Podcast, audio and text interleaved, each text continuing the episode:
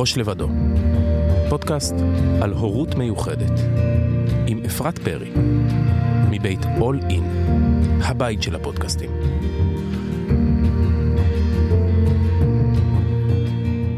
צהריים טובים, והאמת שאני כל הזמן פותחת בצהריים טובים, בוקר טוב, ערב טוב, כי אני לא יודעת באיזה שעה מאזינים לנו, אבל לנו זה צהריים של יום ראשון, חם ביולי, ואיזה כיף. זיו יפת, מעניינים? איזה כיף.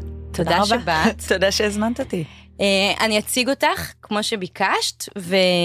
ואז אני גם אוסיף קצת מעצמי, בסדר? אוקיי. ואת מוכנה, את יכולה להסכים או לא להסכים. אני מסכימה, אז- מראש. תודה. אוקיי, הלוואי וכל, וגם בעלי היה אומר את זה. אה, אז זיו יפת, אימא, נקודה, אימא מיוחדת. ככה את הגדרת את עצמך, ואני מוסיפה גם אימא נדירה, כי שמעתי אותך אומרת את זה באיזשהו מקום. אה, ואת עושה גם עוד מלא מלא דברים. את גם אה, בוועד המנהל של איזושהי עמותה, ותכף נדבר עליה, ואת אקטיביסטית בלינק 20, ואת מנהלת קהילת אימהות מיוחדות, ומה עוד שכחתי?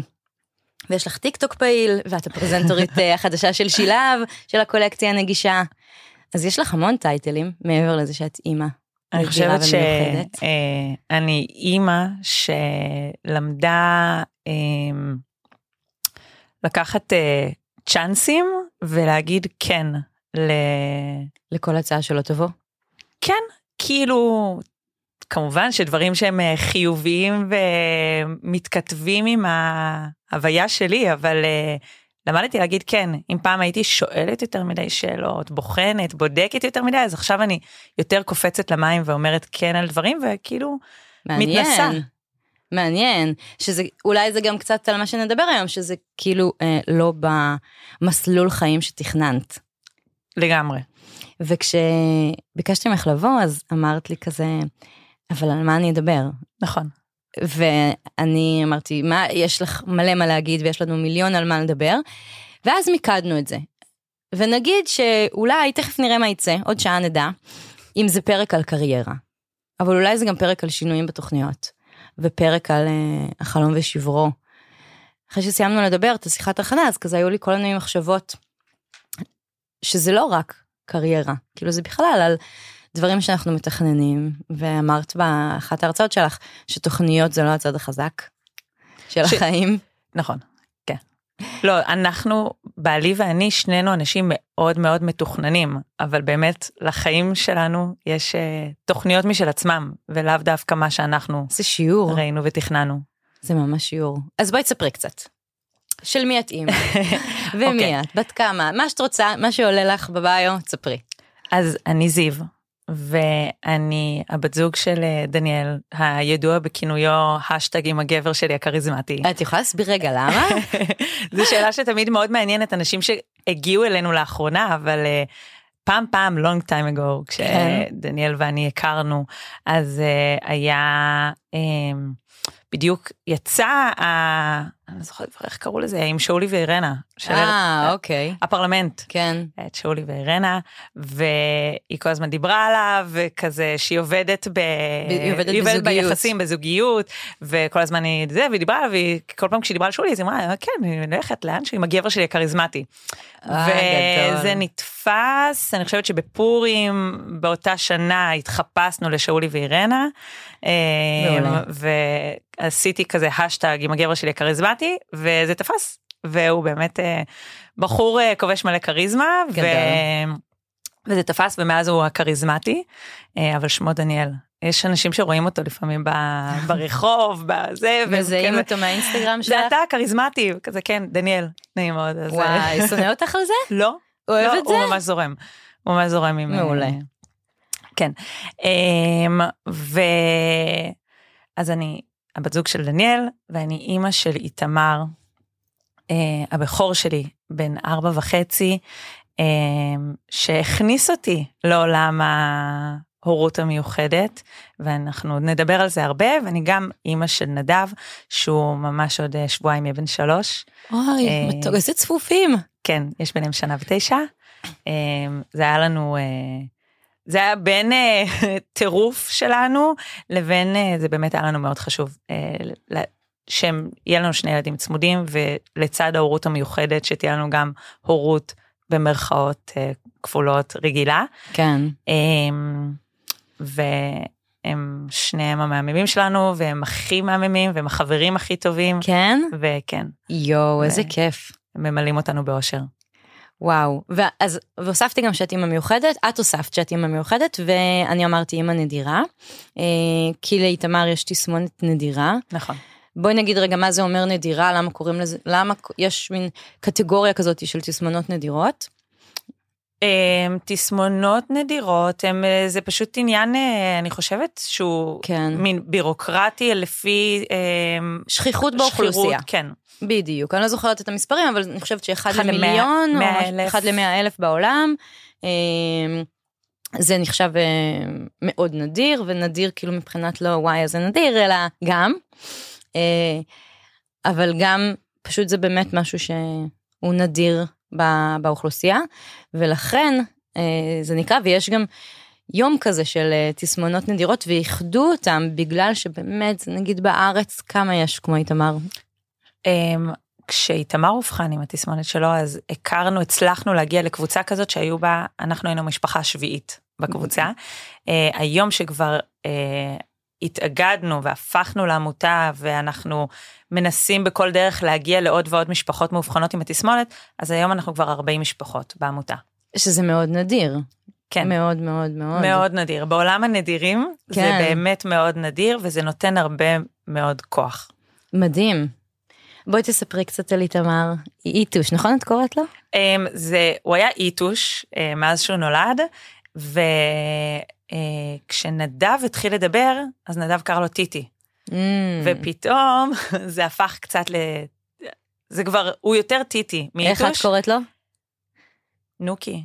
אה, כן? לא זה ולא זה? לא, אני קוראת לו נוקי, אוקיי. נוקי פינוקי, אמ, אבל כן, לרוב טיטי, אבל זה, הוא לגמרי היה איטוש, אז אנחנו עכשיו באיזה הסבה. אוקיי, טוב, אז טיטי. כן, אה, איטוש, כולם קראו לו, זה הפך, כולם חשבו שזה איתי. נכון. אז בכל מקום היו שואלים אותי על איתי, אנשים שהגיעו אליי דרך האינסטגרם, אז שאלו את כל הזמן איתי. עכשיו הוא טיטי, צריך אה, יותר לחקור בשביל להבין את כן. השם. איתמרוש. אז איתמר, כן, טיטי, נוקי פינוקי, בן ארבע ו- ארבע וחצי. וחצי, קצת יותר, קצת יותר. אמרת. תספרי קצת על התסמונת שלו. אז אה, איתמר מאובחן עם תסמונת קורנליה דלנגה. זה השם המפוצץ שקיבלנו אה, כשהוא היה בן שלושה חודשים. באנגלית זה CDLS, זה נשמע קצת יותר טוב. אה, כן, תמיד. כן, אה, אבל אה, שוב, CDLS זה קורנל- קורנליה דלנגה, דלנגה סינדרום, אז סיים סיים. ובעצם אה, אחד הדברים ש, אה, שאנחנו ידענו על התסמונת ברגע שהוא אובחן, זה שהיא מתבטאת באופן שונה אצל כל אה, ילד, וזה נראה אחרת, וזה מתנהג אחר, וזה באמת כאילו יש מהלך חיים שונה אצל כל אחד עם התסמונת. יש את הדברים הברורים, שזה כן. הבעיות הבריאותיות, שבעצם לילדים תסמונת קורנל דלנגה יש אה, אה, ריפלוקס מאוד משמעותי, רובם מוזנים בגסטרוסטום, עיכוב התפתחותי אה, מאוד משמעותי, אה, הם מאוד מאוד קטנטנים, אה, גם פיזית? פיזית, כן, גם גם האיברי גוף, אז היקף ראש קטן, כפות ידיים קטנות, כפ- אה, כפות רגליים מאוד קטנות, מאוד נמוכים. יש אה, גם אה, נראות פיזית מעבר, בעצם אה, ריסים ארוכים או ארוכות? ריסים ארוכים. ריסים כן, ארוכים, נראה לי. אמ, מאוד מאוד שעירים. אמ, אז יש תווי פנים יחסית ברורים, אבל שוב, גם כל ילד נראה אחרת, וכל ילד, אני זוכרת שבהתחלה אני כל הזמן הייתי רואה את, ה, את התסמונת. לא ראית איך הוא דומה לך או לדניאל. לא, היו באים ואומרים לי שהוא דומה לי מאוד, או שהוא דומה לבעלי, והייתי כזה, סתמו, כאילו לא בא לי לשמוע את זה. הוא לא דומה לנו, והוא נראה כמו התסמונת שלו. לקח לי הרבה מאוד שנים אה, להבין ולראות שהוא דומה לנו, ודווקא זה הגיע מתוך החיבור שלי למשפחות אחרות של ילדים כי עם אז ראית את התסמונת. ההבדל. כי פתאום ראיתי ילדים אחרים שהם באמת נראים כמו האחים של איתמר, אבל כל אחד נראה אחרת לגמרי, והם דומים מאוד להורים שלהם, כאילו ממש יכולתי לראות את הדמיון להורים, אה, וככה פתאום הבנתי שבעצם הם, יש את התווים הברורים, אבל הוא מאוד דומה לנו, והוא מאוד, אה, גם כשאמרו לי שהוא דומה לנדב, כזה, לא רציתי לשמוע את זה, כי לא רצית שנדב, כאילו יהיה לו זכר ל... לתסמונת, כן. אבל אה, היום אני ממש מצליחה לראות את זה. איזה, איזה, אנחנו צריכים זמן בשביל כל התהליכים האלה. כאילו זה ממש משפיע גם על איך שאנחנו רואים ממש פיזית את הדברים. זה מדהים, זה לא רק, את יודעת, כל מיני תהליכים פנימיים שאנחנו עוברים ומצליחים להתגבר עליהם, יש פה גם באמת עניינים שמשפיעים על איך שאנחנו רואים את העולם, וזה מאוד מאוד חזק. אה, ידעתם מ-day one? לא ידענו מ-day one. מ-day one, בעצם כשאיתמר נולד, אז ראו שמשהו לא תקין, בעיקר אני ראיתי, שמעתי אותך אומר, אומרת שברגע ששמו אותך, ששמו את איתמר עלייך, אז הרגשת שאת כבר יוצאת מקומנדיה רומנטית של חיים אה, מושלמים. כן, אז זה ממש היה ככה, כי הלידה הייתה מהממת ומאוד מאוד אה, נעימה, והמיילדת הייתה מושלמת, ובעלי היה וואו. איתי בכל רגע, והיה לנו מוזיקה, באמת, הכנתי פלייליסט לידה. כן, וריקודים. ומוזיקה מה זה ולידה ריקודים טבעית. ומוזיקה לא לידה טבעית, אפידורל, אוקיי, היה לי אוקיי. מאוד חשוב שיהיה אפידורל. אה, המיילדת שלי קוראת לזה אפי- אפידורל. אפידורל. אבל עד שהוא הגיע היה ריקודים ושירים וכיף, והיה לי אה, diffuser בחדר עם הריח האהוב עליי, וואו. והיה רמקול, והיה כאילו את כל הדברים של הבית, כאילו הייתי מה זה ערוכה ומוכנה ללידה הזאת, והיא הייתה באמת מהממת כמו שתכננתי, כאילו הכל. אה, דיברתי על זה שאני בחורה מאוד אה, מתוכננת, או לפחות הייתי. כן. אמ, ו... והוא יצא והניחו אותו עליי, והקומדיה הרומנטית התנפצה מבחינתי באותו רגע. כי ידעת? ראית? זה היה... איך ידעת? אנחנו לא יודעים כלום, והיית בת 28. בן בכור, אמרת לי גם שאתם הראשונים מהחבורה, הראשונים במשפחה, כלומר, זה... מי יודע משהו? כן, לא הראשונים במשפחה, כי אחותי בדיוק אה, כמה חודשים לפני זה ילדה כן, את הבת זה- הרביעית שלה.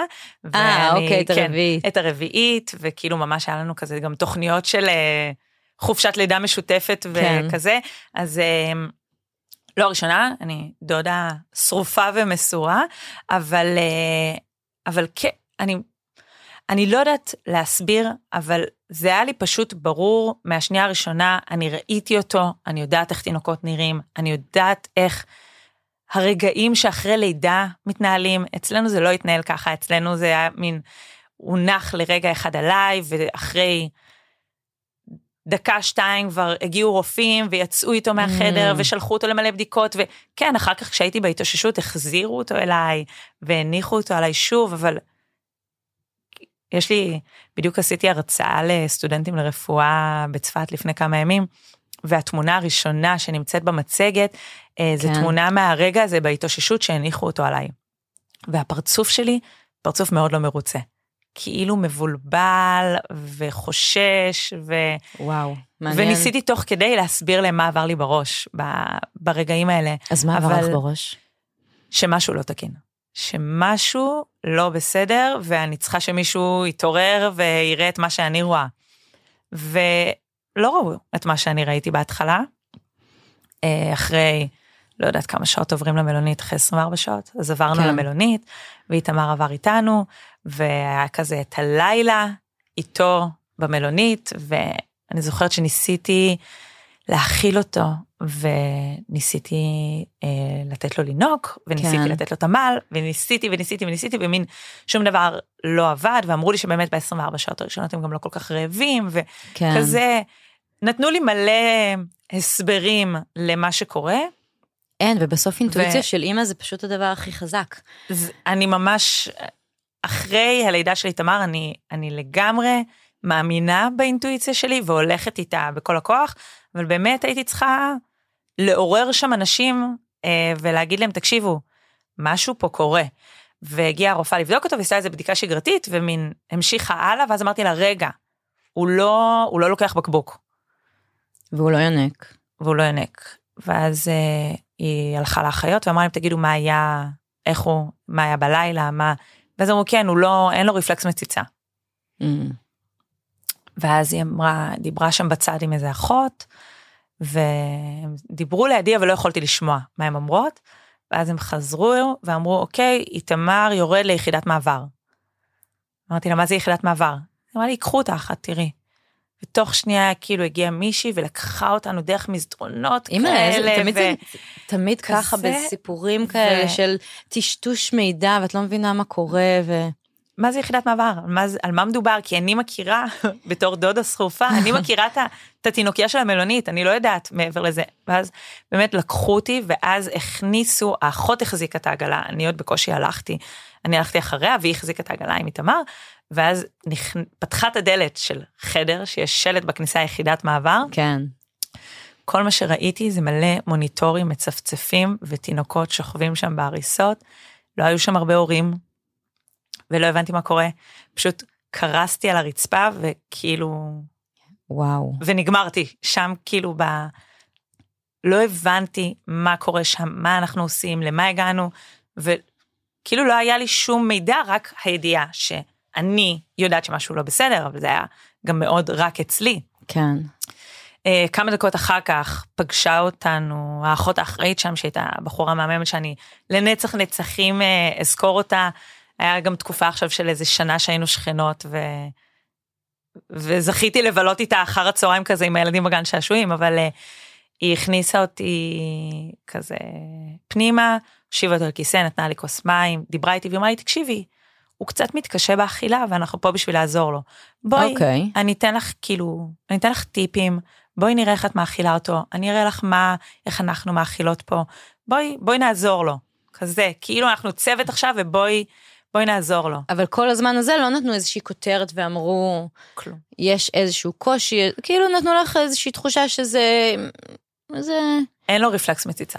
זה כן. מה שאמרו, ואנחנו עכשיו נעזור לו לאכול, הוא צריך כאילו לאכול בשביל לגדול, בשביל לעלות במשקל, ואנחנו נעזור לו, אנחנו פה בשביל זה. אוקיי, באמת, ישבה איתנו, בעלי הצטרף, וישבה איתנו איזה שעתיים, ונתנה את כל התורה שלה לגבי האכלת תינוקות קטנטנים. אה, אני זוכרת שקניתי את כל המוצצים שהיה בסניף שילב בבית חולים. אה, היה איזה מוצץ כזה עם חור שמכניסים את האצבע. כן, מאוד אמריקאי, מכירה. כן. כן. ו... ובין כל המוצצים קניתי גם את המוצץ הזה, ואני ימים ולילות הייתי עם האצבע בתוך הפה שלו עם המוצץ, אני אמרתי, ימות העולם והבן הזה, כאילו, בן יהיה שלי, לו רפלקס. יהיה לו אה, רפלקס מציצה, אף אחד לא יגיד שאין לו רפלקס מציצה, יהיה לו רפלקס מציצה, לא משנה מה, והייתי אה, עם האצבע בתוך הפה שלו, עושה זה מין כזה מטורף, איזה קדימה אחורה. אינסטינקטים יש לנו, כאילו, באמת, מה אנחנו יודעות על העולם בלידה הראשונה? וזה פשוט כלום, כלום. כלום, כלום ושום דבר. אמ, ו... ובגלל זה גם נורא קל אבל אמ, להשפיע עלינו נכון. בזמן הזה. ממש. גם אנחנו הורמונליות, גם אנחנו לא יודעות שום דבר, וגם... אה, וגם אנחנו נתאבד, נעשה הכל מה שיגידו לנו כדי שדברים יסתדרו. כן, כי אה. בסוף אנחנו, כאילו זה גם איזה אינסטינקט אימהי מאוד מאוד חזק, וגם אנחנו עייפות, אנחנו רוצות לישון. וואו, איזה עייפות היו בימים אלה. אז באמת היה, הוא היה מאושפז שבועיים, אמ, שלא היה ברור בדיוק מה, על מה ולמה, זאת אומרת באיזשהו שלב הוא כבר אכל.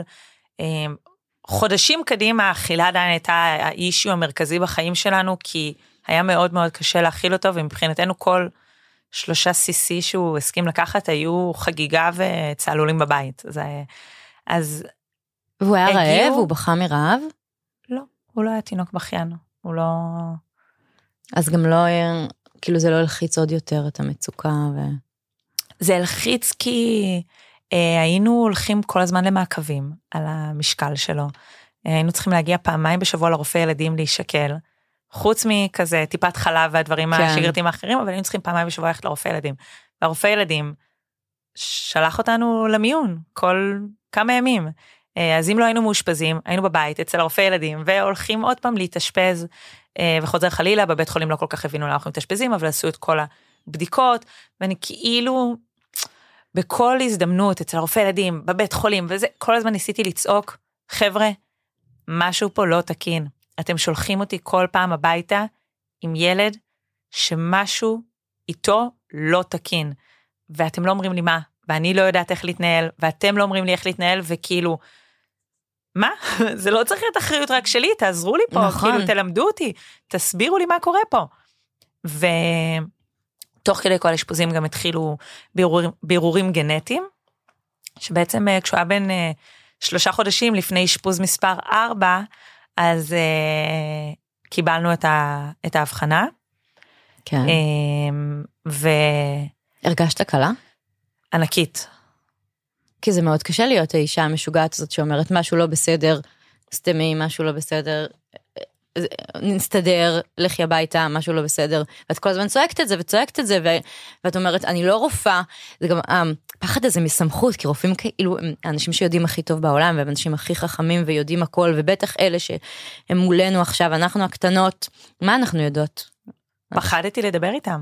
זה כאילו כן. היה נורא, כשרופא מומחה היה מגיע לבדוק אותו רגע באמצע אשפוז או משהו, אני הייתי סותמת את הפה.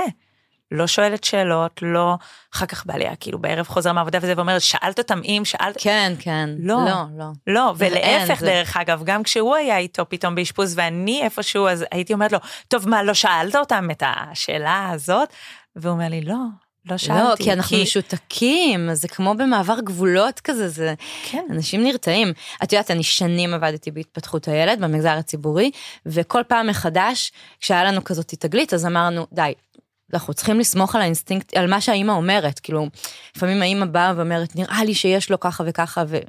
כל התצפיות הקליניות וכל הדברים מראים אחרת, והאימא מתעקשת, מתעקשת, ובסוף אחרי איקס זמן, אצלכם שלושה חודשים, אנחנו אומרים, וואלה, צדקה האימא. וכל פעם היינו אומרים, צריך להקשיב לאימהות, הם, ו, ואיכשהו זה, לא לומדים את זה, לחזור על זה, כי את יודעת, כאילו הספרים והשנים, ו, ולומדים דברים, ויש דברים שנראים אחרת ומתנהגים אחרת, ואת נורא רוצה לפתור רגע את הבעיה, ו, ומה אנחנו נתווכח עם, ה, עם הידע המקצועי של הקולגות גם, לעומת מה שאימא אומרת שאין לזה שום סימוכין, אבל באמת, כל פעם מחדש התבשרנו לדעת כמה, כשאימא אומרת משהו, באמת, אני לא אגיד במאה אחוז, אבל נגיד בתשעים אחוז, האימהות יודעות. ו- ולרוב זה לא איזה סתם אימא חרדתית, את הורמונלית, את כזה, לא, באמת יש פה משהו. אמ, אם אימא מרימה דגל אדום ואת הרמת דגלים אדומים, לקח זמן, אז שהקשיבו, אבל הקשיבו. כן, הקשיבו, אמ, ואני מרגישה שבאמת העולם הרפואי והפארה-רפואי מאוד הולכים למקום הזה, אני מרגישה שהרבה יותר רואים אותנו, מקשיבים לנו ושואלים אותנו שאלות, מאוד מתייעצים איתנו. וואו, מדהים. אמ, זה עדיין לא אמ, במקום שהייתי מצפה שזה יהיה. אה, סתם לדוגמה, לפני שנתיים בערך אה, איתמר היה מאוד מאוד מאוד חולה, הוא לא הרגיש טוב והוא התאשפז. והוא היה בטיפול נמרץ, ואחרי יומיים בטיפול וואו. נמרץ הוא כבר השתפר והורידו אותו חזרה למחלקה, ואז עוד פעם העלו אותו לטיפול נמרץ, ועוד פעם הורידו אותו למחלקה, וכבר כאילו בפעם השנייה אני הייתי כאילו, תקשיבו, זה לא הילד שלי. כאילו, הילד ששוכב פה במיטה, אני מבינה שהוא נראה לכם יותר טוב, אני מבינה שהכל כן. בסדר מבחינתכם, אה, ושהוא, לא הכל בסדר, הוא כן צריך להיות מאושפז, אבל לא בטיפול נמרץ, ואני מסבירה לכם, הילד שכבר היה מאושפז, הרבה פעמים היינו במחלקות, הוא לא ברמה של להיות פה עכשיו, הוא צריך להיות למעלה בטיפול נמרץ. ו... רגע, אני עוצרת אותך ואני אגיד שאת כבר, אם דיברת על ההתחלה ש... שפחדתם לשאול איך הוא וכל זה, אז עכשיו פתאום היה לך יותר אומץ. נכון, אז היה לי אומץ, אבל. אבל לא הקשיבו לי, כי לפי המדדים והדברים הרפואיים שהם יודעים והם מבינים בהם, אז, אז מבחינתם הוא היה בסדר בשביל להיות במחלקה רגילה. כן. ואני לא הסכמתי והתנגדתי ושברתי את הראש מה, איך אני גורמת להם להבין את מה ש... ופשוט הלכתי הביתה ואספתי מלא תמונות של איתמר, אה, שהוא וואו, קופץ מהממת. ורוקד ומתנדנד בנדנדה ומשחק ותמונה מהגן והבאתי איזה עשר תמונות ואספתי סרטוני וידאו שבהם איתמר הכי איתמר שובב מצחיק שווה ותפסתי את הרופאים ואמרתי להם זה איתמר תסתכלו כאילו מה שאתם רואים פה אני מבינה שאם קוראים את התיק הרפואי זה נשמע הגיוני שילד כזה ישכב פה אבל זה לא הבן שלי please please please תקשיבו לי please כאילו זה. ו... הקשיבו? והם התעוררו מה, מהקריאה הזאת, כן. והם פתאום חשבו שפתאום, הם פתאום חשבו שעובר עליו משהו מוחי, בגלל ההבדלים האלה בין, ותוך חצי שעה הוא כבר היה. בניכור מותני. ו-EG, וכאילו פתאום בדקו את כל הדברים האלה, כי באמת סוף סוף הקשיבו לי ולקחו ברצינות את מה שאמרתי. אה, תודה לאל, זה, היה בסדר מהבחינה הזאת, אבל תוך שעתיים בערך כבר המצב הנשימתי שלו החמיר, והוא עלה על טיפול נמרץ, והוא היה מאושפז חודשיים, ואז באמת כבר לא ירדנו חזרה למחלקה, נשארנו שם עד השחרור הביתה. אה, שזה בדרך כלל יש נוהל כזה, שנמצאים בטיפול נמרץ, ואז משתחררים משם למחלקה וממחלקה הביתה. אז כן. פה כבר אמרתי, תקשיבו, אני למחלקה לא חוזרת, אני נשארת פה, ו, ובאמת, כולם, גם אני וגם הצוות למדו מה, מהסיפור הזה. כי מאותו רגע לא היה יותר אה, שיחות אה, מעל הראש של, שלנו ושל איתמר. הכל היה בשיתוף פעולה. אה, כל פעם שהייתה איזושהי התייעצות מומחים, אז הזמינו אותנו והושיבו אותנו בחדר ישיבות. די. ודיברו איתנו, ושאלו וואו. אותנו מה אנחנו חושבים, וזה היה, אה, זכיתם בצוות מדהים. כן, כן, זכינו מדהים, בשיבא, בוא. נפרגן להם. כן, צוות מדהים שמלווים אותנו מ... מהיום שאיתמר נולד, גם באמת. ילדת בשיבא. ילדתי בשיבא. גרים ואנחנו גרים במטר משיבא. בכניסה לבית חולים, ובאמת, הרופאים שמלווים אותנו הם באמת נדירים. הם, איזה אה, מדהים. אני רוצה רגע לעשות קאט על הסיפור הזה, כי, כי בעצם כל המהלך הזה, שמרגע ששמו את איתמר עלייך, ואת מבינה שאת מסיימת את הקומדיה הרומנטית פה, בעצם, ואולי, ובהקשר הזה גם נדבר על קריירה ועל תוכניות שהשתנו, כי, כי היה לך מסלול מאוד מאוד ברור לאן החיים לוקחים. וזה שאת הופכת להיות אימא, אז הילד אמור להשתלב בחיים התל אביבים, או באימא המגניבה שאני רוצה להיות, ו...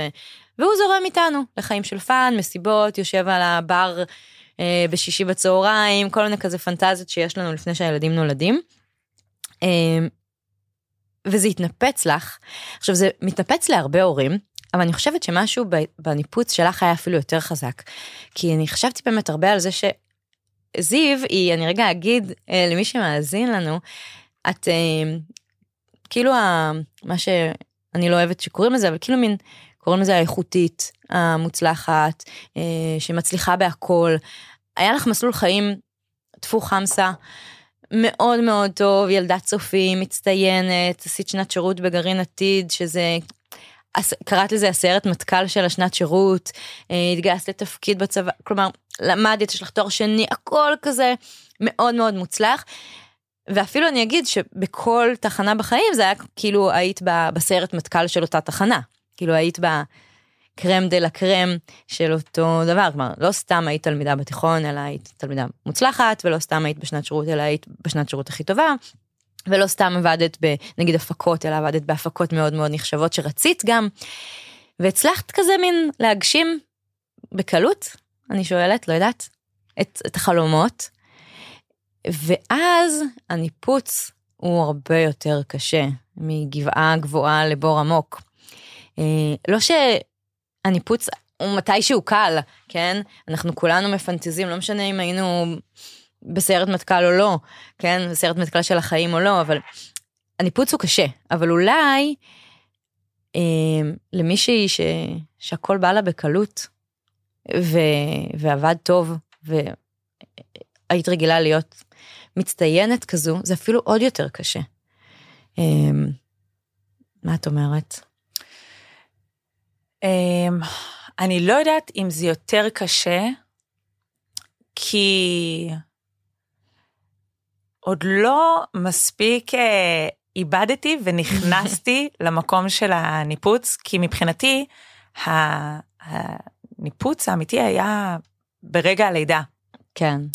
ובעצם כשקיבלנו את ההבחנה, הוא היה בן שלושה חודשים, ושם נגמר החלק של הניפוץ בחיים, ומשם התחלתי את הריצת מרתון של החיים, ו, ואמרתי מקודם ש, שחזרתי לנשום, שנשמתי לרווחה, כשקיבלתי... אחרי ההבחנה. אחרי ההבחנה, כי אני לא המטורללת ש...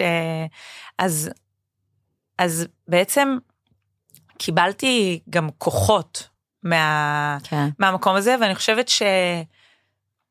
שאם בכל סיטואציה של החיים שלי הייתי, אה, ואם שאלת בקלות או לא בקלות, אז אני חושבת שבקלות הייתי המוצלחת, כן. כי, כי אני מאוד הישגית, כי זה בא לי בטבעיות, כי אני אוהבת אה, לקחת אחריות, כי אני אה, אוהבת אה, לקחת על עצמי תפקידים מאוד משמעותיים ולבנות תפקידים ביחד, ואני בן אדם, אה, אני כזה טיפוס של אנשים, ואני אוהבת כן. להיות... אה, תמיד בוועד גן, נכון? בוועד גן. מתנדבת וה- להכין גם עוגות. בצופים אז הייתי בוועד של תנועת הצופים, והייתי... אה, באמת? ב- כן, בטח, כמובן.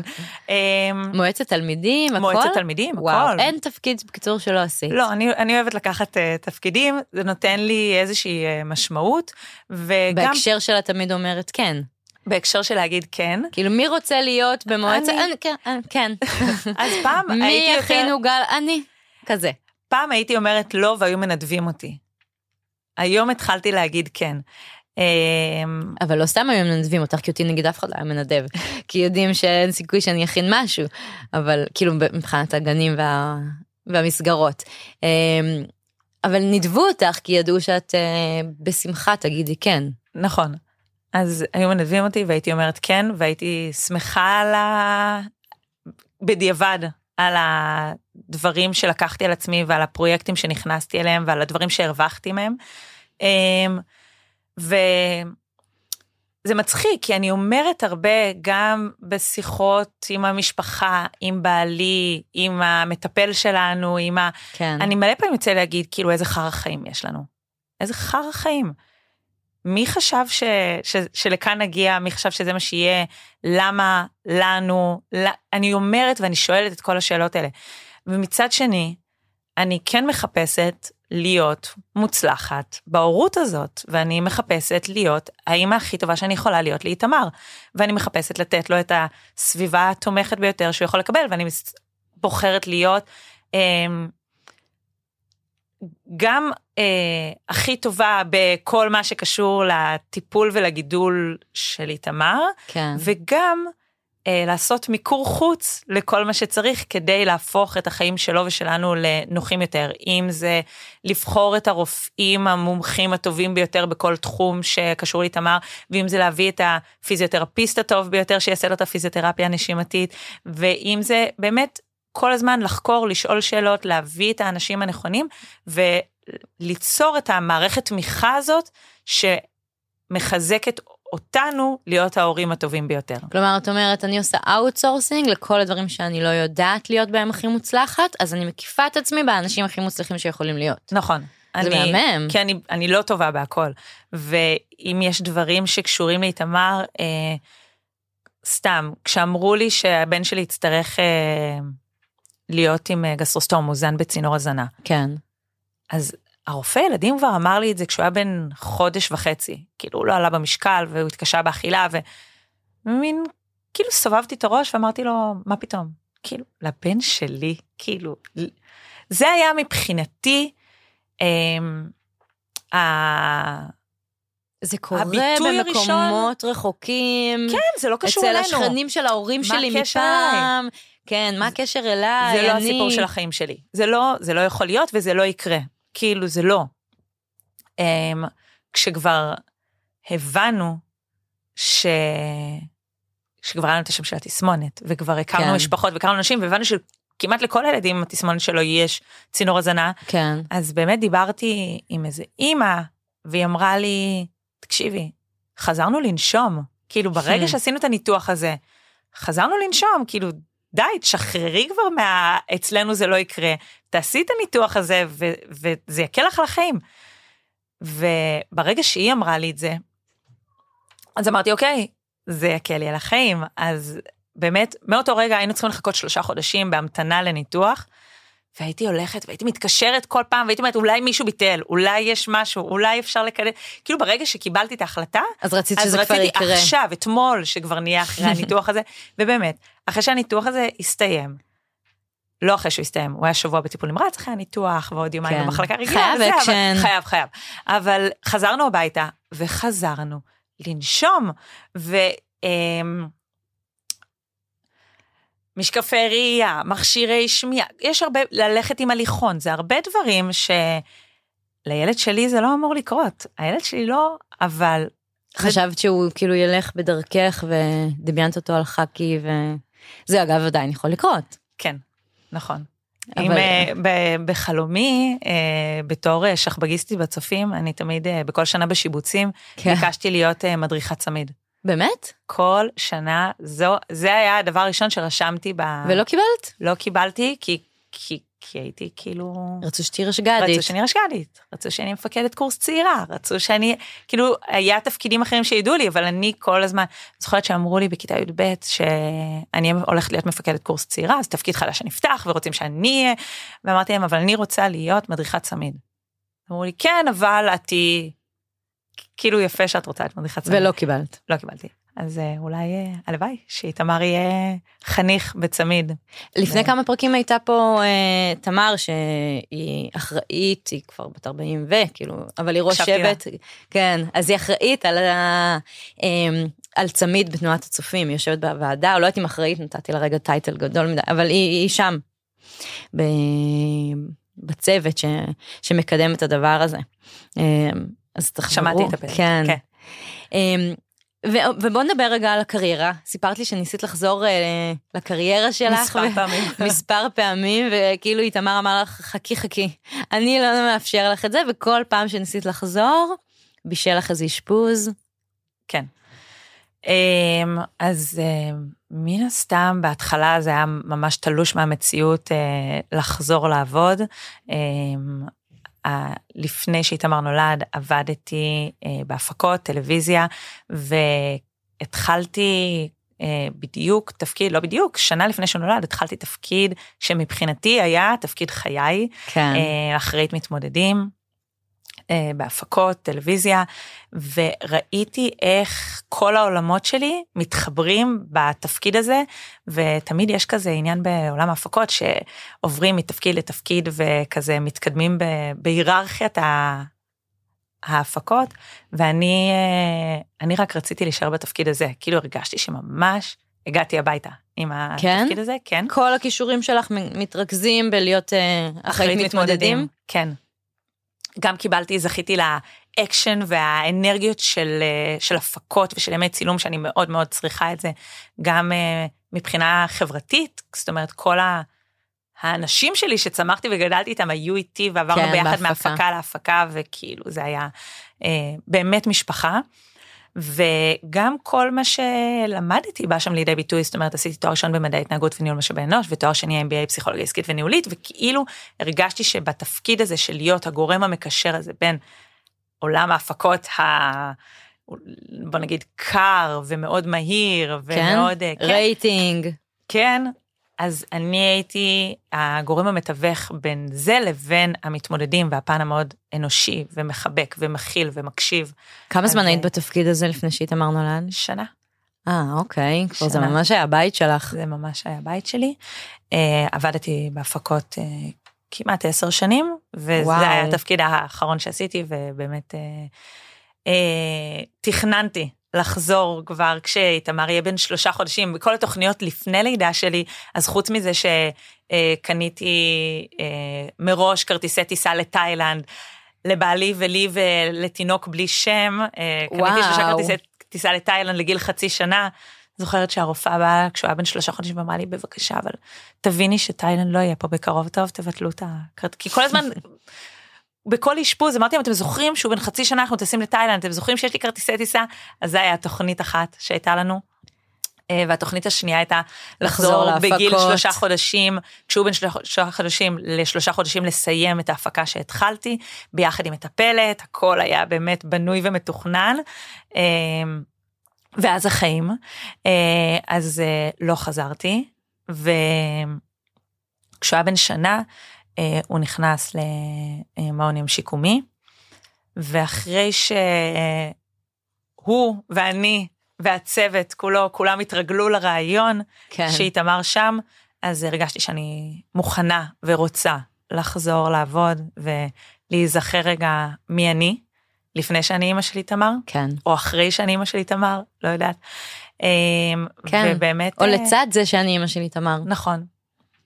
אה, ובאמת קיבלו אותי בחזרה לתפקיד שלי עם חיבוק ענק, ואמרו לי מה שאת צריכה. כאילו, איזה מהמם. את צריכה לצאת לטיפולים, את צריכה לצאת למעקבים, את צריכה ללכת לאסוף אותו מהגן, את צריכה לבוא איתו, מה שאת רוצה, את צריכה לעבוד מהבית, מהבית חולים. אנחנו סומכים עלייך, אנחנו יודעים שאת תעשי את התפקיד טוב, ורוצי עם זה. את יודעת, אני ו- אעצור אותך רגע ואני אגיד שאין הרבה מעסיקים שאומרים את הדבר הזה. נכון. זה דבר מאוד מאוד חזק, שמעסיק אומר, זה גם אמון מאוד מאוד גדול, זה גם מייצר אצלך מחויבות מטורפת, לתת את כל מה שאת יכולה, בכל רגע שיש לך, להיות דדיקייטד לזה. ו... והלוואי ויהיו עוד מעסיקים שיגידו את הדבר הזה, הלוואי. כי יש לזה ערך מאוד מאוד חזק, ונדבר על זה אחר כך גם בהקשר שסיפרת לי על דניאל, אבל הערך פה הוא מטורף. נכון. כי אין, באמת, המעסיקים, כמה שהם רוצים לבוא לקראת, ואני שומעת דברים מאוד מאוד קשים. הם מאוד מאוד מנסים ומאוד משתדלים, אבל בסוף הם רוצים שתעבדי, הם רוצים שיהיו תפוקות, הם רוצים לראות אותך במשרד, הם רוצים לראות אותך בישיבות צוות, ואין. נכון. אז מעסיקים חייבים להבין שכן צריכה להיות איזושהי התגמשות ברגע שמעסיקים הורים מיוחדים, אה, אבל שמרוויחים מזה הרבה מאוד. קודם כל, אני חושבת שברמה של המודעות, אה, זה מעלה מודעות וחשיפה. זאת אומרת, אה, אנחנו, ההורים המיוחדים, אנחנו נמצאים כאן ביניכם, בינינו, נכון. אנחנו, אנחנו פה, ו... אנחנו 17 אחוז מהאוכלוסייה. נכון. זה כמעט 1 ל-5.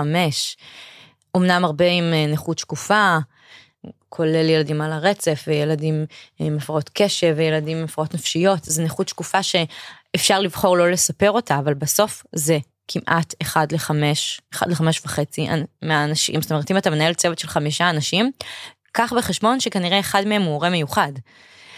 הוא מתמודד עם משהו. אז א', כמו שאת אומרת, אי אפשר להתעלם מזה. נכון. ברמה הערכית, חברתית, מוסרית, אי אפשר. ומה עוד? מה עוד את חושבת שאנחנו מרוויח, מה החברה יכולה להרוויח מזה? אז קודם כל, באמת, אנחנו צר... צריכים להיות חברה מכילה יותר, ואנחנו uh, צריכים לתת את המקום הזה ולתת לכולם את האפשרות uh, לתעסוקה באופן שווה ושוויוני, כי אם מדברים על uh, תעסוקה לאנשים עם מוגבלות, אז, אז גם להורים שלהם מגיע של אנשים עם מוגבלות, וזה נכון. שאנחנו, אה, ברוב המקרים, כש, ואני אומרת במרכאות, יש את האפשרות הזו, אז ברוב המקרים, אחד ההורים לילד עם מוגבלות יישאר בבית. אה, וכי צריך להיות עם הילדים, כי צריך להתעסק בבירוקרטיה, כי צריך ללכת כל היום למעקבים בבתי חולים, ממש. וצריך, אז, וזה מאוד קשה למעסיקים. אני יכולה להגיד שכשעבדתי, אז הצלחתי, בלי לקרוס, לשלב את שני העולמות האלה, גם כשהיה לי ארבעה מעקבים בשבוע בתקופה הזאת, בבית חולים עם איתמר. הייתי צריכה להיות כן? ארבע פעמים בשבוע, בבוקר לק... הוא היה הולך לגן, אני הייתי רגע כאילו עוברת על, עובדת שנייה מהבית, עוברת על מיילים, עונה, מסדרת uh, דברים, אוספת אותו, הולכת למעקב של אותו יום, מחזירה אותו למסגרת, נוסעת למשרד, ומצליחה עוד להגיע, לא תמיד, כאילו היה, גם זה סבים, סבתות אה, שמחכים בסוף היום. עזרה, כן. אמ, אבל עצם זה שנתנו לי את האפשרות להיות ה... להיות שם בשביל הבן שלי, באופן מיוחד שלא כל הורה ב- ולא כל עובד אה, צריך, גרם לי להיות סופר מחויבת ממש. לעבודה ולתפקיד, וגם לעבוד בצורה יותר יעילה. לי לא היה זמן לשבת בפינת קפה אה, שעתיים וחצי כל יום עם החברים. שעתיים וחצי? לא, את יודעת, כל הזמן כן, אני רואה את כולם? בפינת קפה וכאילו זה, ומדברים. במצטבר, במצטבר שעתיים לא, וחצי. לא ברצף. במצטבר, אנשים מבלים הרבה בשיח ושיחות וזה, אז אני כשהייתי בעבודה, עבדתי. כן, ואני כשהייתי בבית, ועבדתי מהבית, אז עבדתי. כן. אמ, וזה מבאס שלא כל המקומות מקבלים אה, עם חיבוק כזה גדול את ההורים, גם לא עם חיבוק, אבל פשוט לקבל. הרבה פעמים זה מאוד אה, מרתיע, זה מאוד, מעסיקים. נכון. כי הם בטוחים ש... שזה, כאילו, יש, יש כמה דברים. אחד, עדיין אנחנו חיים על איזה קונספציות של עולם התעסוקה הישן, וזה אומר שצריך לעבוד שמונה וחצי שעות ביום, משהו כזה, 180 שעות בחודש, חמישה ימים בשבוע, אמ, וכל שעת עבודה היא, היא שעת עבודה. שבעצם בעולם העבודה החדש זה בכלל לא משהו שאפשר למדוד בשעות. כי אם את היום ביום הראשון שלך לתפקיד, מה שאת תעשי בשמונה שעות, ומה שתעשי אותו בעוד ארבע שנים, שנתיים, את תעשי אותו בארבע שעות. לכן, זה, זה פר פרויקטים, אי אפשר למדוד את הזמן הזה. אז צריך להגדיר תפקידים, צריך להגדיר פרויקטים, ואז לראות מה, מה אפשר לתת, אה, ולא רק בתשע שעות עבודה ומה קורה עם זה, כי אז, אז באמת להורים מיוחדים מאוד קשה לתת תשע שעות ברצף. זה אחד. הדבר השני, זה יש איזה פחד כזה, שכל הזמן אנחנו נהיה עם רגל אחת בחוץ ונעדר יותר, ו... ואז אני אגיד שאוקיי, אז מה? כלומר, ברור ש... שאנחנו עם רגל אחת בחוץ וכל רגע קוראים לנו ומתקשרים אלינו מלא מבית ספר, אבל בזמן שלא קוראים לנו מבית ספר, או מהגן, או אנחנו לא בבדיקות רפואיות, אנחנו מאוד מאוד עובדים טובים. ואנחנו נעשה הכל. או שלא, אבל כאילו, אם היינו עובדים טובים ואם המקצוע הזה מתאים לנו, אז אנחנו יכולים להמשיך להיות טובים במקצוע הזה, גם נכון. לצד ההורות המיוחדת. וכן, אני תמיד צמודה לטלפון שלי, אני לא יכולה להתרחק מהטלפון לשנייה, גם לפני uh, כמה חודשים uh, דניאל בעלי ואני טסנו לחופשת uh, התאווררות ראשונה כזאת, uh, מדהים. והיינו בחו"ל. והייתי צריכה... עם מי איתמר היה? אמ, איתמר ונדב היו עם אה, סבא וסבתא. איזה אה, מדהים. כן. משני הצדדים הם עטפו אותם ושמרו עליהם והיו איתם. ואנחנו והרופאים של איתמר גם נרתמו לדבר הזה והיו זמינים לסבא וסבתא אה, בימים האלה לכל דבר שקורה.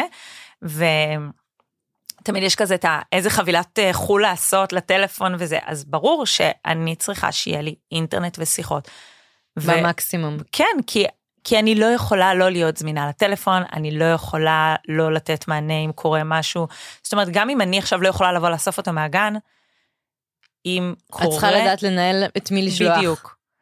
זה אפילו מהדברים הקטנים, אה, שלחו את איתמר הביתה, אה, כשאנחנו היינו בחו"ל, שלחו אותו הביתה מהגן אה, בלי המוצץ שלו.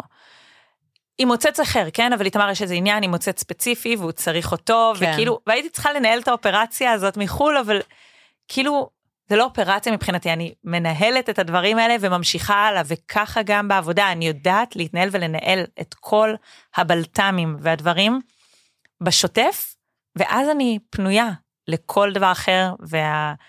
ופנויה לעשייה. אמ, ומה שהתחלת אה, להגיד מקודם, אה, על... אה, ש... שהתחלת להגיד על ה...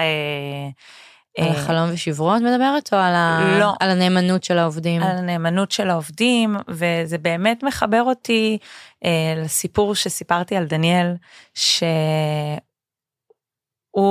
נכנס ל... לעבוד. מבחינתו תפקיד חלומותיו לפני שש שנים, כן. שבע שנים.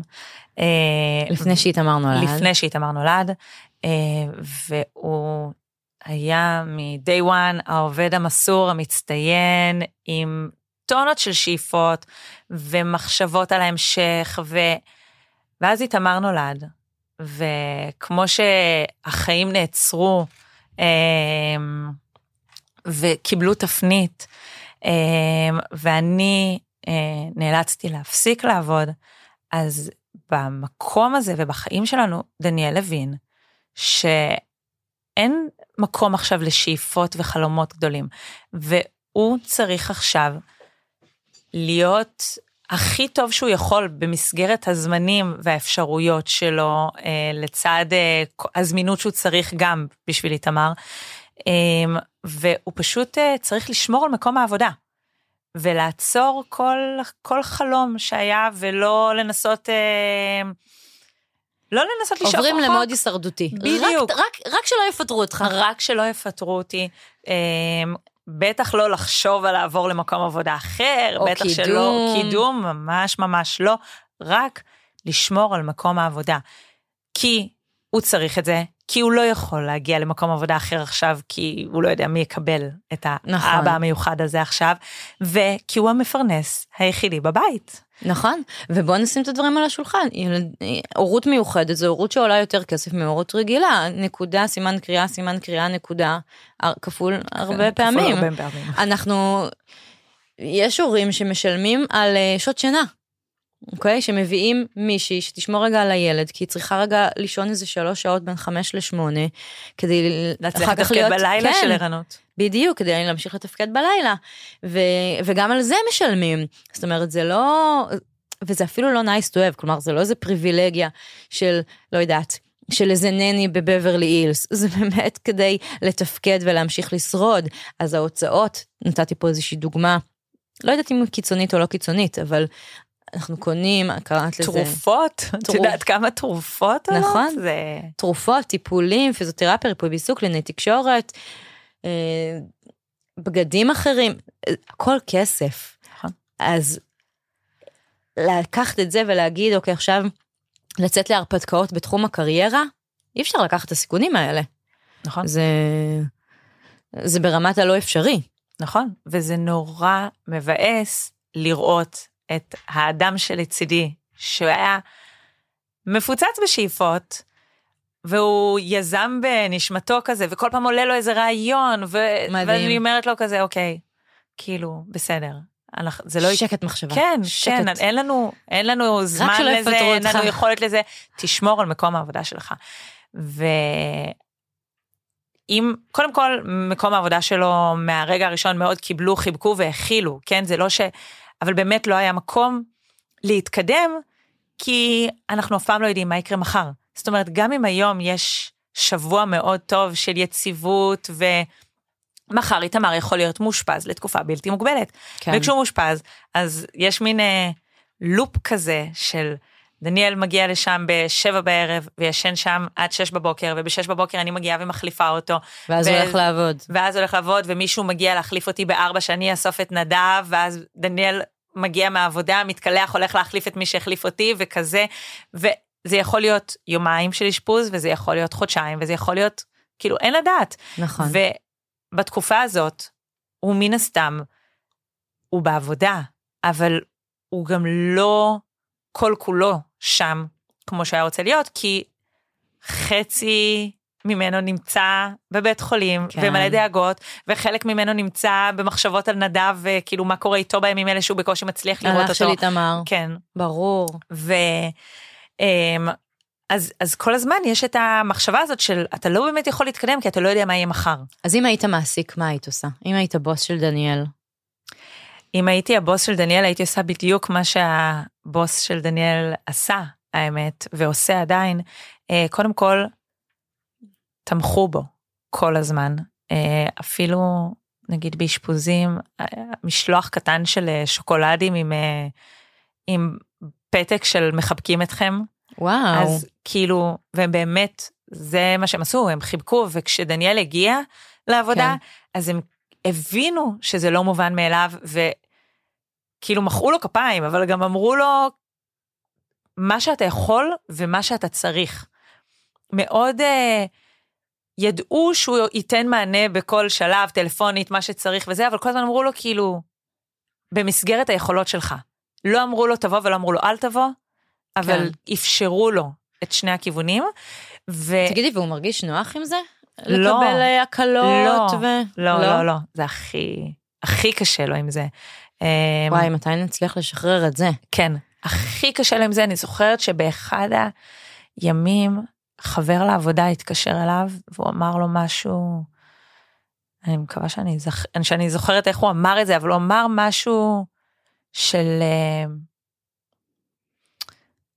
אף אחד לא, לא יזכור לך את השעות האלה ש...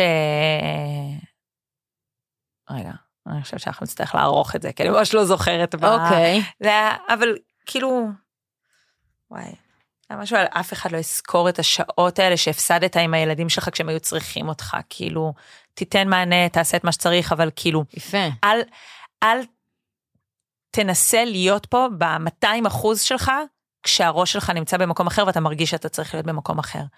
ומשהו בזה גרם לדניאל קצת לנשום ולהבין שהוא לא צריך להיות 100% בשני המקומות.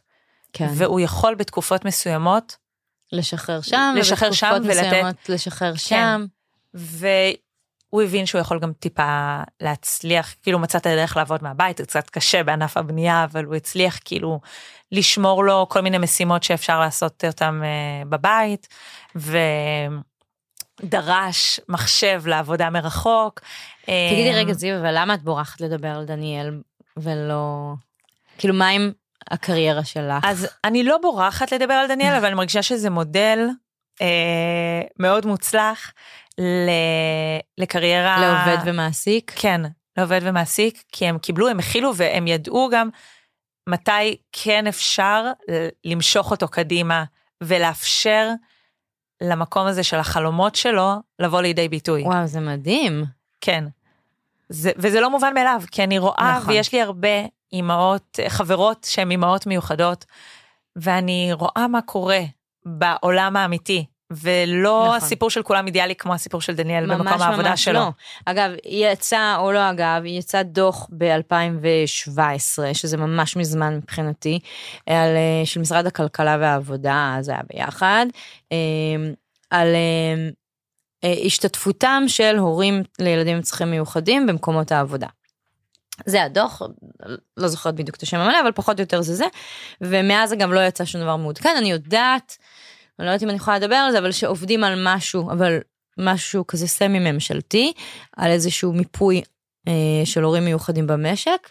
אה, אבל אם אנחנו מתייחסות רגע לדוח הזה של 2017, אז הנתונים לא טובים, לא מעודדים, מדברים הרבה על, קודם כל ההבדל בין גברים ונשים, עובדים הגברים בממוצע יותר מחמש שעות ביום, עם יותר מחמש, אה, חמישה ימים בשבוע, ממוצע של חמישה וחצי ימים בשבוע, זאת אומרת שחצי מהאנשים עובדים שישה ימים, בדיוק בגלל המקרים האלה, כי האישה לא עובדת, או עובדת בחצי משרה. השכר של האבא לעומת האימא הוא גבוה בממוצע ב-3,500 שקל לחודש, זה המון. אה, כל מיני היעדרויות של 8.2 ימים בחודש בממוצע, ואגב זה נתון שאין הבדל בין האימהות לאבות, אה, וזה זה הרבה. ש- שמונה ימים בחודש. אה, סוף שנה מסכמים, אז יש תמיד מינוס כזה של כמה, כמה שעות אה, אה, בזבזתי וזה מעבר לצבירה שלי, אז הממוצע של, שעולה בדוח הזה של עשרה ימים בשנה, אה, גירעון של הימי חופש האלה. אה, וניסו גם ב- בדוח הזה להבין כל מיני, מה החסמים, מה החסמים של, אה, של הורים מיוחדים לחזור על העבודה, או להתקדם בקריירה. אז יש כזה חמיש, חמישה חסמים, שאחד זה ממש עבודה של הממשלה, וזה תמריצים, אוקיי? אין תמריצים היום. יש קצת תמריצים, דיברת על זה קודם, על להעסיק אנשים עם מגבלה, אה, אבל להעסיק הורים לילדים עם צרכים מיוחדים, אין, אין תמריץ. אה, אז זה החסם, ועוד איזשהו חסם זה אה, שיש חסר אפשרויות ל... אין אפשרות לעבוד במשרה מלאה. ואז אם אני רוצה להגשים את עצמי בתפקיד מעניין, אין, אני לא יכולה ללכת לעבוד במייקרוסופט בחצי משרה. סתם, לצורך העניין, כי קל לי לתת את הדוגמה הזאת. אמ, ו- ויש עוד כל מיני חסמים, ואני אשים את הדוח אה, אה, בלינק בסוף, ה- בתיאור של הפרק, אבל דברים לא מעודדים. קודם כל, דרשני על, על זה שאין שום דבר מעודכן מאז 2017.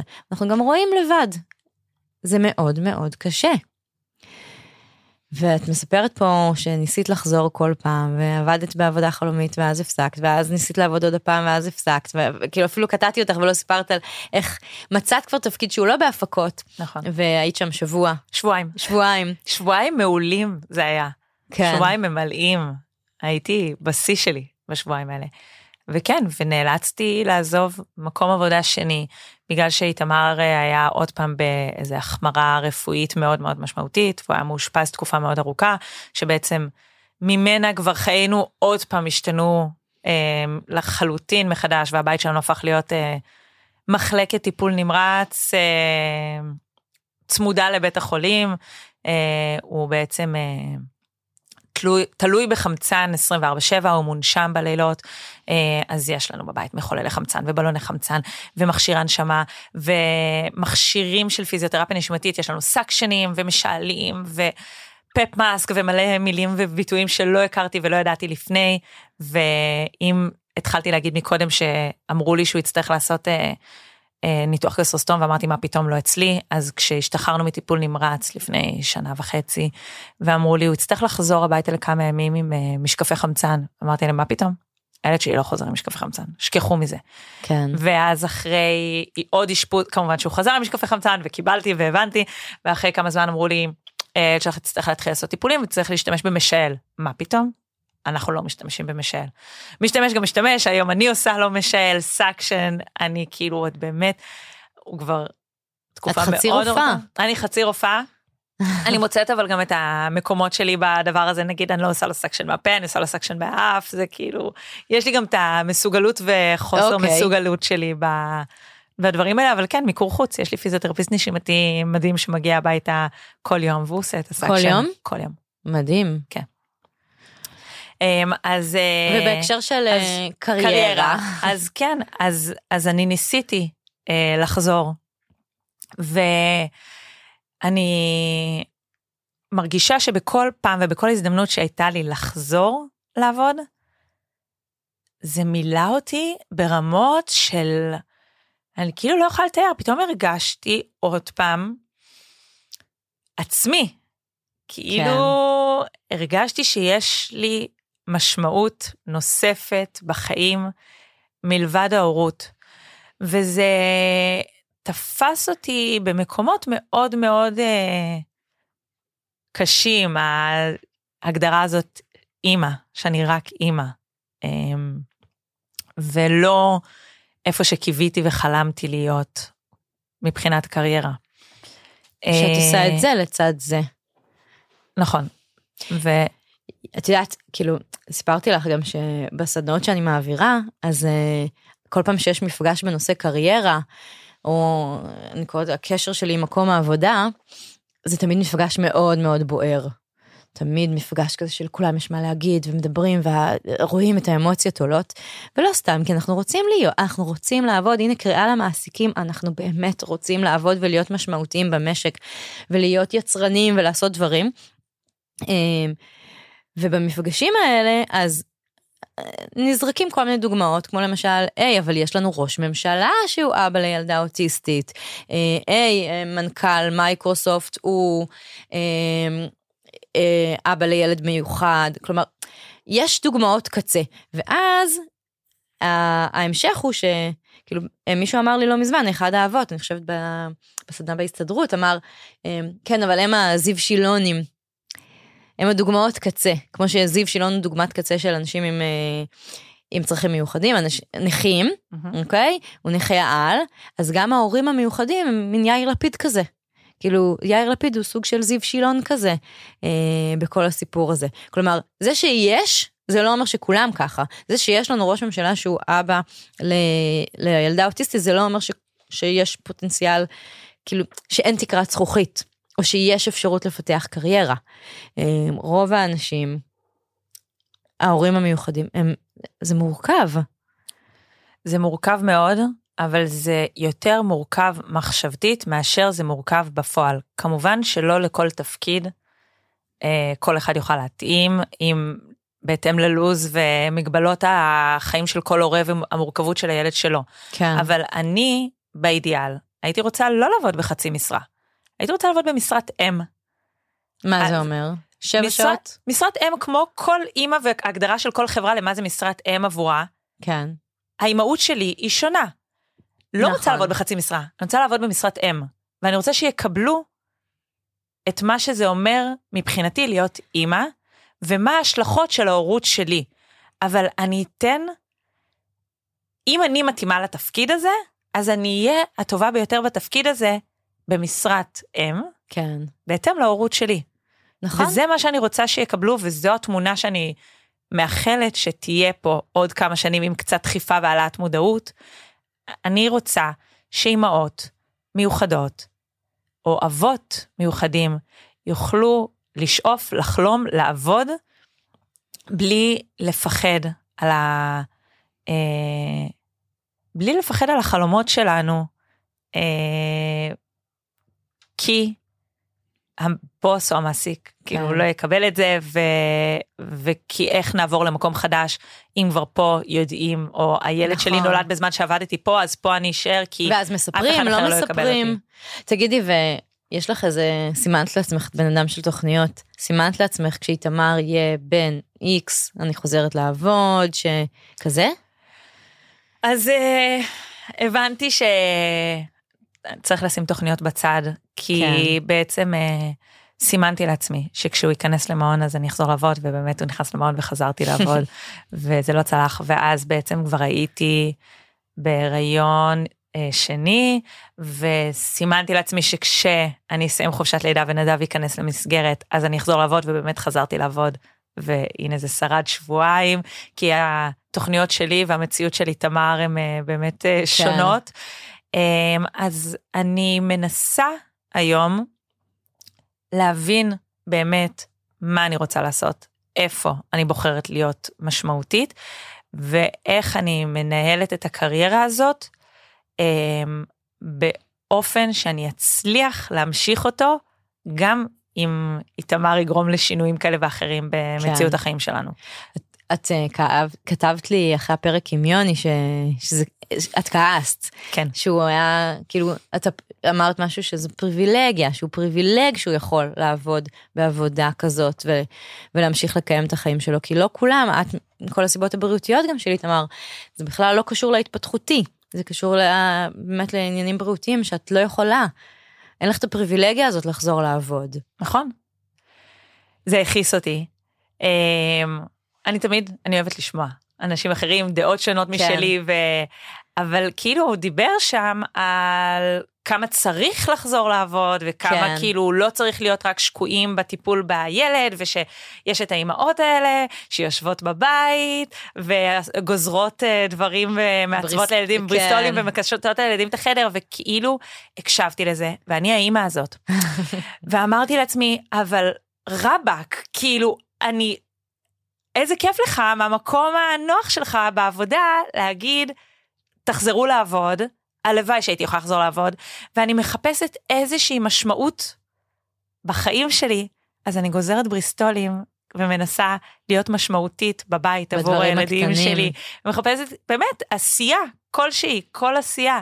אז בואי, יש לך מלא טייטלים ומלא, כן, את גם, לא דיברנו על לינק 20 ועל הפרויקט שעשית שם, ו, ועכשיו פתחת את הטיק טוק והרמת פרויקט מהמם שילב, נכון, אמ, ואת הקמת עמותה, נכון. ואת בוועד המנהל של העמותה הזאת, ומה שכחתי, ואת מנהלת קהילת אימהות. זאת אומרת, זה לא שאת אמ, בחרת להיות stay at home וכאילו, וליהנות מהחיים. לא, אבל זה באמת חלק מה, מהחיפוש אה, משמעות הזה. אני בן אדם שמאוד אוהב עשייה, ואני אני מחפשת, אני מאוד מחפשת, אז אם זה ה... אה, חיפשו הורים שיקימו עמותה למען הילדים עם התסמונת של איתמר, אז כן. ברור שישר התנדבתי, ואני חלק מהוועד המנהל של העמותה הזאת, ואנחנו עושים שם דברים מדהימים, וזה מרגש אותי ומשמח אותי בטירוף. ואם זה לינק 20, אז uh, מי שלא מכיר, לינק 20 זה uh, פרויקט. אני כאילו מרגישה שאני צריכה עוד לדבר מלא רק על הפרויקט הזה, אבל זה uh, תוכנית מנהיגות לאנשים עם ובלי מוגבלויות, כן. וזה תפס אותי באמצע החיים, צעירים, לא הבנתי, צעירים עם ובלי צעירים מוגבלות. עם מוגבלויות. ובלי מוגבלויות, נכון? אה, אני לא הבנתי לאן אני נכנסת. שאלו אותי אם זה מעניין אותי, והייתי בדיוק בהחלטה הזאת שאני אומרת כן לדברים, אמרתי כן ולא הבנתי בכלל מה זה, כן. ולאן זה ייקח אותי, ופשוט... האנשים שם היום הם כאילו, שהיו איתך בתוכנית? שהיו איתי בתוכנית, אנחנו איזה מהמם. בדיוק אה, מסיימים את התוכנית השבוע ביום חמישי, אנחנו אחרי הקטון, ולמדתי שם כל כך הרבה, אמ, גם על עצמי וגם על המציאות היומיומית של צעירים עם מוגבלות. כן. אה, שאני נורא רואה את המקום הזה שלי בתור אימא לילד קטן עם מוגבלות, אני עוד לא מבינה לאן מסע החיים הזה ייקח אותנו, ואני גם מאוד משתדלת לא לדעת לאן זה ייקח אותנו, אבל זו הייתה איזושהי הצצה אה, ואיזשהו מקום אה, באמת ואפשרות ללמוד אקטיביזם כן. בעולם הזה. וזה היה מדהים, ואם זה החיבור שלי עם נועה הנדין, שהקמנו ביחד את קהילת אה, אימהות אה, במטרה להיות האוזן הקשבת או אחת בשביל השנייה בעולם ההורים המיוחדים, אז כן, אני בן אדם של עשייה, אני אוהבת עשייה, אני אוהבת להתעסק מחפשת אני מח- אתגרים. אני מחפשת אתגרים ואני מחפשת להיות משמעותית קודם כל עבור עצמי, ואם אני יכולה לעשות משהו למען, אז אני עושה. זה מדהים, זה גם איזה shifting כזה של להבין שעבודה וקריירה זה לא רק אה, להיות שייך לאיזה ארגון וללכת למקום עבודה מתשע עד חמש. לא, אפשר לעשות קריירה ולהיות מישהו משמעותי בעולם הזה גם בלי להיות שכיר או שכירה איפשהו. נכון, אני רק צריכה ללמוד איך כאילו גם מרוויחים מזה כסף, אבל... בסדר, זה יבוא.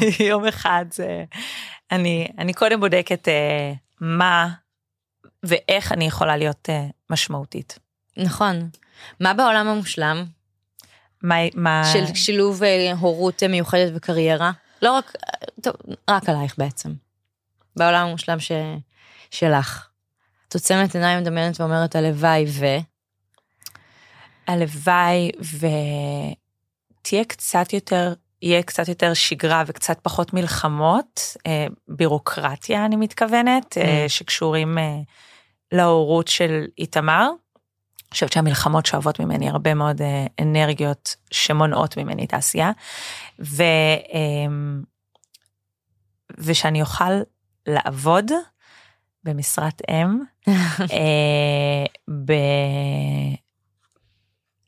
פעם זה היה כל הזמן המחשבה של האם זה יהיה בעולם ההפקות או בעולם המשאבי אנוש. כן. היום אני מאוד רוצה שזה יהיה בעולם אה, החברתי, עשייה שמעודדת, אה,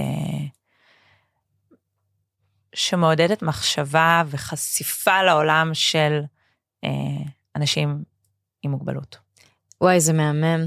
ואת יודעת מה חשבתי תוך כדי? ש... שהרבה פעמים, כאילו אם, אם נגיד איתמר לא היה נולד, אה. וישר היית מתחילה עם נדב, נגיד, סתם, רגע, סליחה על ה...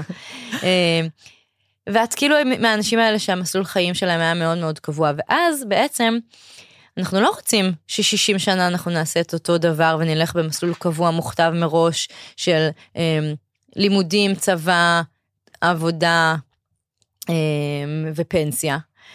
אלא בעצם החיים הם אה, מאוד מאוד דינמיים ופתלתלים, ואת בעצם קיבלת את זה. והחיים בסוף הם דינמיים, כל אחד ו... ומה גורם לו לערער את הביטחון בדבר הזה. אז ברור שהיית רוצה שאיתמר לא יהיה לו את כל הקשיים הרפואיים, ואני יודעת, כאילו, זה- אמרת את זה לרגע, החיים האלה הם חרא, ו... וברור, היית רוצה שהוא לא יהיה לא מזונדה ולא מחמצן, ו... ועם זאת, זה לך ברמה האישית, נראה לי שזה נתן לך איזשהו מקום כזה מאפשר לבחון את החיים מחדש, ולא להיות במסלול הזה ש... שהוא אולי קצת קבוע מראש. זה אילץ אותי, אבל בחרתי לזרום עם האילוץ הזה. אנחנו תמיד, בסוף יש לנו קלפים שמחלקים לנו, ואנחנו צריכים אה, לדעת מה אנחנו עושים איתם. אז אפשר, או יש כזה מין תיאוריה כזאת שמדברת על מה עושים ברגע משבר, אז או שוקעים לתוך המשבר ונהיים אפילו במצב יותר גרוע ממה שהיינו קודם, או שאנחנו מתאוששים ואנחנו נמצאים איפשהו במין הישרדות כזאתי, אה, או שאנחנו חוזרים לתפקוד הקודם, עם המשבר, עם מה שקרה, או משגשגים מעל המשבר. כלומר, לא מעל המשבר, אלא בעקבות המשבר משגשגים מעל מי שהיינו. כלומר, אם היינו תשע קודם, אז עכשיו אחרי המשבר אנחנו, גם אחרי חמש שנים זה בסדר, זה ברור שזה לא מיד. אנחנו הופכים להיות עשר. ואני מסתכלת עליך ונראה שאת כזה בדרך לשגשג, ולא מייפה שום דבר, ולא אומרת שאיזה מדהים ואיזה מתנה, ולא שמעתי את זה פעם אחת. לא, אני לא אומרת את זה, אבל uh, זה לא גורע מהאהבה הענקית והעצומה שלי לאיתמר, אבל הוא לא המתנה שלי. כאילו, הוא הילד שלי, האהוב שלי, ה... אני אהפוך את העולם ואני אשנה מציאות חיים אה, רק בשבילו, אבל זה לא מתנה, וזה לא הייתה הבחירה שהייתי מקבלת. אה, כן. לא הייתי רוצה בזה. אה, אבל זה מציאות החיים שלי, ועם זה אני מנסה לעשות את הכי טוב שאני יכולה, ולשמור על אה, אופטימיות, נכון. ולשמור נכון. על... אה, כל הזמן לנסות להיזכר מי הייתי ומי אני רוצה להיות, ולנסות לשמור על זיו בתוך הדבר הזה. ולא... יואו, את אומרת את זה, וזה בדיוק מה שחשבתי עליך כשראיתי את הטיק טוק. ובהקשר גם אמרת, כאילו, האמא התל אביבית שחלמתי להיות וזה. כאילו ש... שאת לא...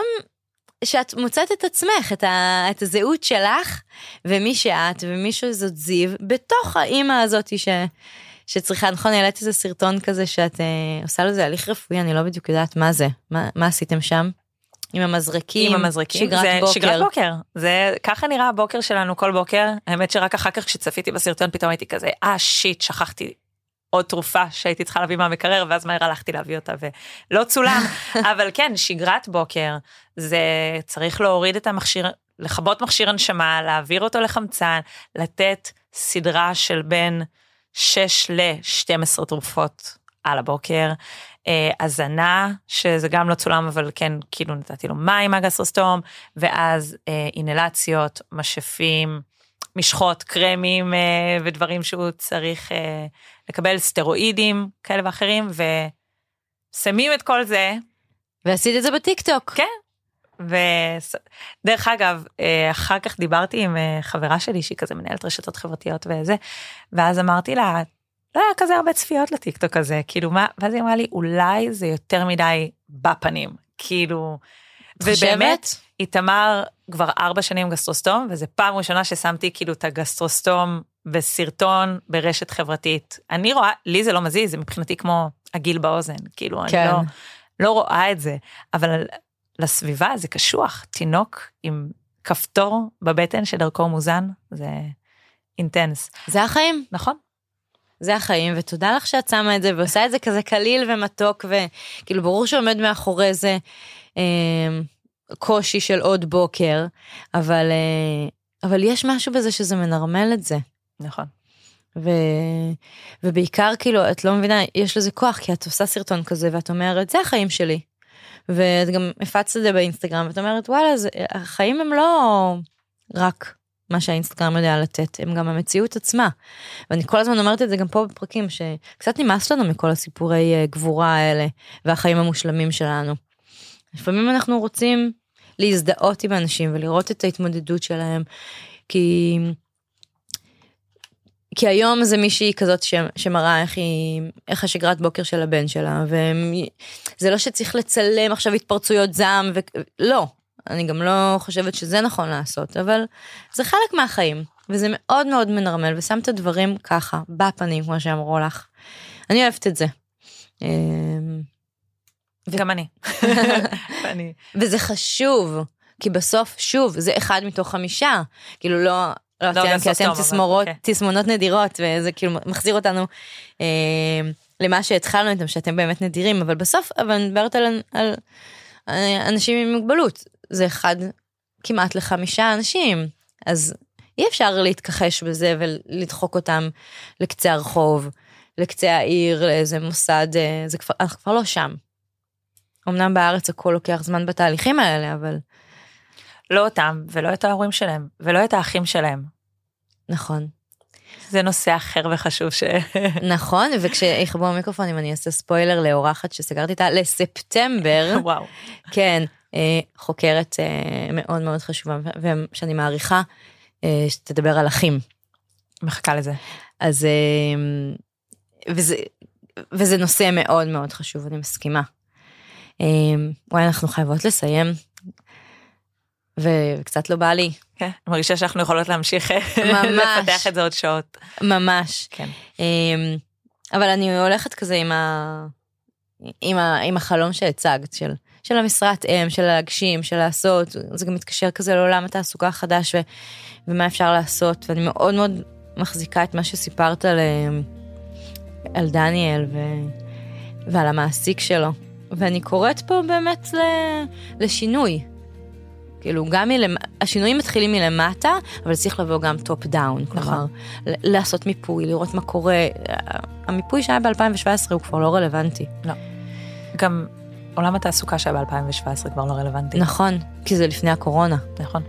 אז, אה, אז אני מצטרפת לקריאה שלך. אז אה, אנחנו קוראים לכם. זיו, תודה. תודה רבה. היה לי כיף. מאוד מאוד כיף. ראית מה זה? חשבת שלא יהיה לנו, שלא יהיה לך על מה לדבר, ואנחנו בסוף חורגות מהזמן. תודה רבה, תודה. כיף שבאת. מאוד.